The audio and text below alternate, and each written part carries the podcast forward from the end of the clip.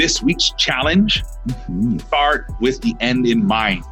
What do you need in retirement? What are you looking for your retirement to be like? What is your monthly income goals? Are you looking for cash out opportunities in your later years? Figure out what that number is and come up with a plan. You know, what, whether it's it's your monthly savings goals and retirements, like we talked about in previous episodes, or like we're talking about here in this episode, um, getting a property every you know three or five whatever number of years works for you, works for your plan your risk tolerance.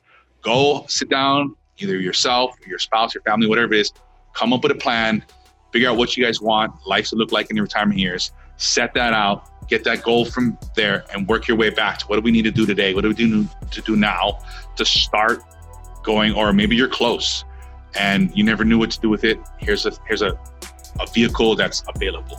Go do that. That's your guys' challenge for this week. Sit down, figure this out, start with the end in mind.